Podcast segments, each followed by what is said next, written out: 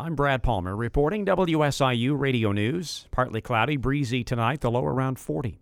Governor J.B. Pritzker is touring the state, touting his proposed investments in higher education.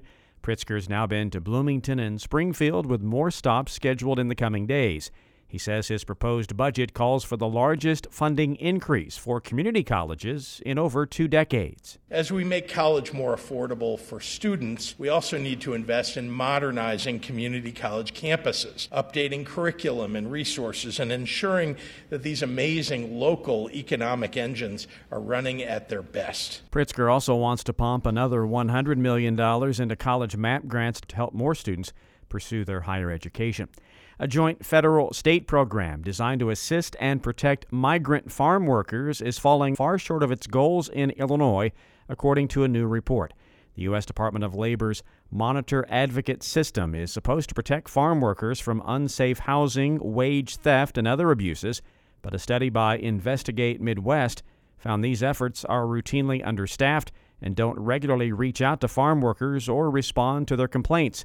Report co author Sky Chadde says migrant workers were particularly vulnerable during the pandemic. Farm workers live in really crowded housing, and obviously that's a pretty big problem when there's infectious disease around. So when they probably would have benefited from someone like this the most, the state really shut that down. And it's been going on like that for at least the last couple years. In a statement, the Department of Labor says it disagrees the program is unsuccessful and it's up to the states to effectively perform their duties.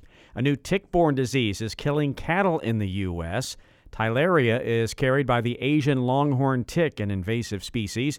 Teresa Stecklers, a beef industry expert with the University of Illinois Extension, she says the disease could have devastating effects on cattle herds that could lead to a decrease in the beef supply. If this were to really take hold and spread like wildfire, we would see increased prices. Theileria has so far been detected in seven states, including Kentucky, Tennessee, and Kansas. March is National Kidney Month, and the Kidney Mobile will be in the region offering free health screenings next week. WSIU's Leah Lerner has that story.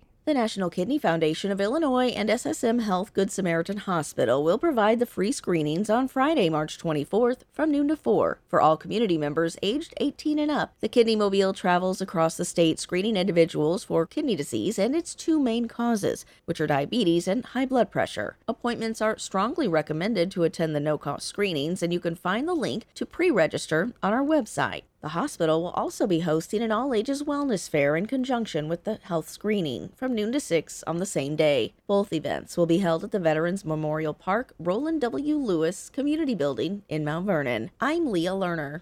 The Illinois Department of Health Care and Family Services wants to make sure Medicaid recipients continue to be covered. For the first time since the pandemic began, Medicaid customers will have to renew their benefits to ensure they're still eligible. HFS spokesperson Evan Fazio says renewal notices will be sent by mail and the dates vary. Starting in May, Medicaid customers who are due in June will get their renewal forms in the mail. So at the start of every month, the people who are due the following month will get their letter and they'll need to respond right away to keep their Medicaid health coverage. But if they do not respond when it's their turn to renew, they could lose their benefits a month after they were supposed to turn in their renewal form. Fazio recommends logging into your Medicaid account at abe.illinois.gov to make sure your mailing address listed is correct. The agency is launching a public awareness campaign to advise recipients this renewal process is coming. I'm Brad Palmer reporting WSIU Radio News.